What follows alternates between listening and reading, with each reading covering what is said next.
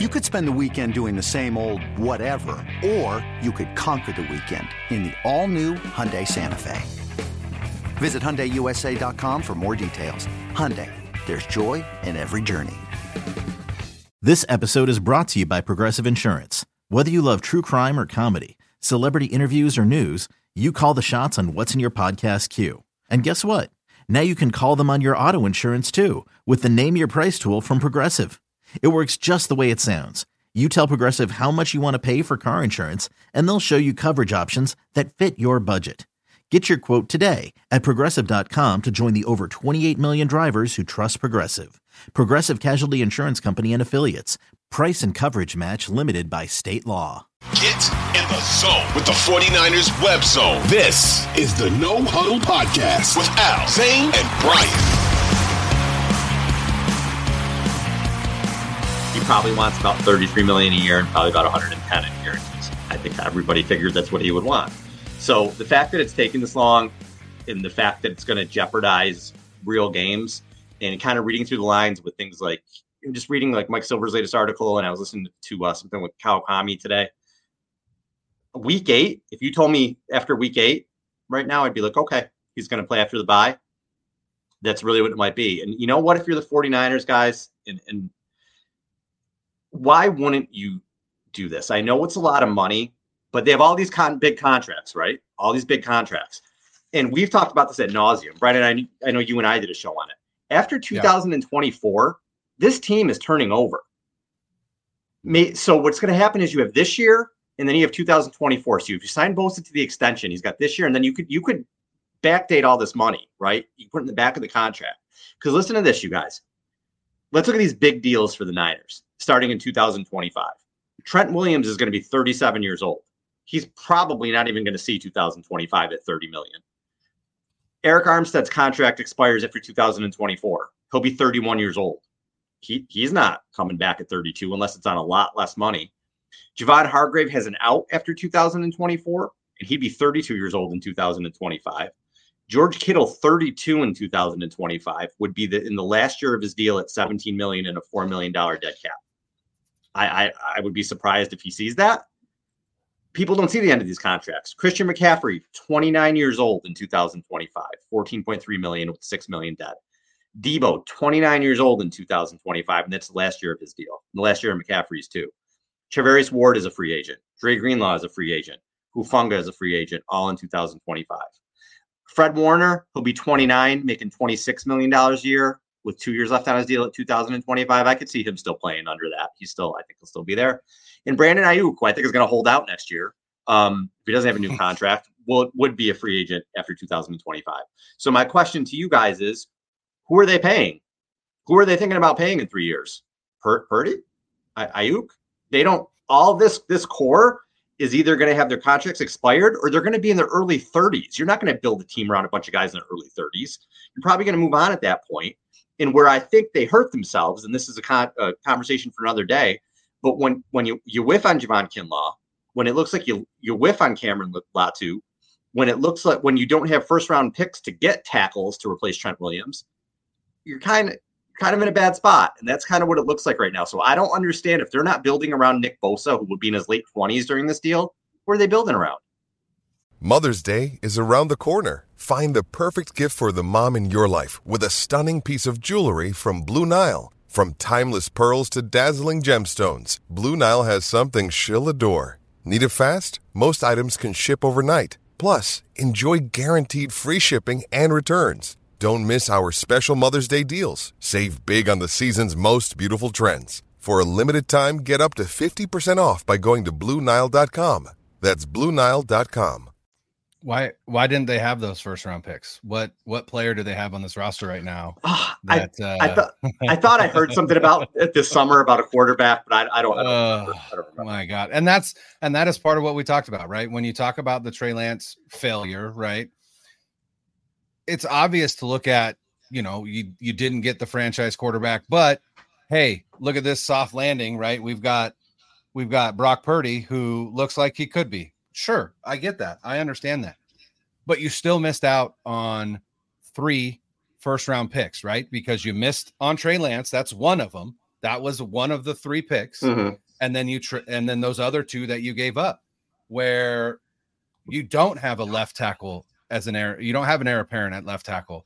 You don't and still haven't found an heir apparent for George Kittle. You haven't found an heir apparent for you know the the the middle of the line. You know, there's not a lot of young D tackles there. There's Arik Armstead and Javon Hargrave are your two starters. They're in their late 20s, right? You've got some young depth pieces behind them, but none of them that are impact players. Uh, your your one real young superstar that you could build around is who we're talking about, Nick Bosa, right? Like you said, who are who are you trying to hold off for? And and I think, you know, I, I think it comes down to this. I this is the first time, arguably, that the Yorks have had to face the idea of paying a superstar at a superstar level with their contract and they are in over their heads. They are in uncharted territory and they don't like it and they don't know what to do with it. And you know, you could say, well, yeah, but they signed Jimmy Garoppolo to at the time the largest contract in NFL history. I understand that, but if you look at that contract, it was unbelievably team friendly. And what they were able to do was front load that contract because their team was dog shit and they weren't paying anybody anything and they could front load it to pay Jimmy Garoppolo almost all of his guaranteed money within the first 3 years and not have to worry about it after that. They can't do that now. They can't do that with Nick Bosa. And Nick Bosa knows what he's worth. And the Bosa family knows what they're worth. And they know that the 49ers need Nick Bosa way more than Nick Bosa needs the 49ers. There are 31 other teams that would pay Nick Bosa what he wants. So when the 49ers spend the offseason saying we've budgeted for this, what did you budget for? Did you budget to pay him at a level that wasn't above Aaron Donald? If that's the case, you're dumb. You're dumb. And whoever budgeted that needs to be fired because there was no reason for you to think that Nick Bosa would take any less than Aaron Donald. He's the reigning defensive player of the year and he's in his mid 20s. Aaron Donald signed that contract uh, two se- a season ago and he is pushing 30 now. So you're telling me that you aren't willing to spend that kind of money on a mid 20s literal superstar? Well, then you're not willing to spend that money on anybody. And and it it's just again another example of how this team has just fumbled this offseason. Again, I get shit on all the time on Twitter for being quote unquote negative, but I am not a I'm not a bootlicker. I'm not a you know, I'm not going to uh I, I'm not going to just go along with the flow when I f- feel like something is uh, needs to be called out just because that's what a fan does. That's not what a fan does. That's what somebody who is just open to blind deference does. I'm that's not me, right? I can criticize this leadership, I can criticize the ownership, I can criticize John Lynch, I can criticize Kyle Shanahan. Even though they're winning, I can still criticize those things because you have to look past tomorrow and look at how they've set this team up for the future. And as you just said, Al, they really haven't. So again, what is the holdup? What's the holdup? And if Nick Bosa has to hold out through multiple games this this season, then again, your win now team is not a win now team, and you've you fucked that up too. Wow. Spencer, rack that. Definitely gonna rack that. That was that was I, I think that I'm of the same mindset because look, they alienated George Kittle when they did his contract negotiations. They alienated DeForest Buckner, subsequently traded him. They alienated Deebo Samuel, and they've now alienated Nick Bosa. There is a special way, I want to say special with air quotes around it, way that the 49ers brass deals with their contract negotiations of, of their best players. And this ain't it. This is not how you do it. Al, to your point, this is of dire need because they've wasted draft picks. Number one, in trading up for Trey Lance, which was a disaster, as we know. Number two, Trey Sermon, Joe Williams, Jalen Hurd, middle, early, mid round draft picks that you could have had really good depth, which where they have succeeded in a lot of ways on guys that totally didn't pan out at all. And now you're in a situation where your window is closing. And I think that now this whole Bosa negotiation has highlighted the fact that the window is closing now because everybody's starting to pay attention to this very closely to see what the Niners landscape will look like in a couple years.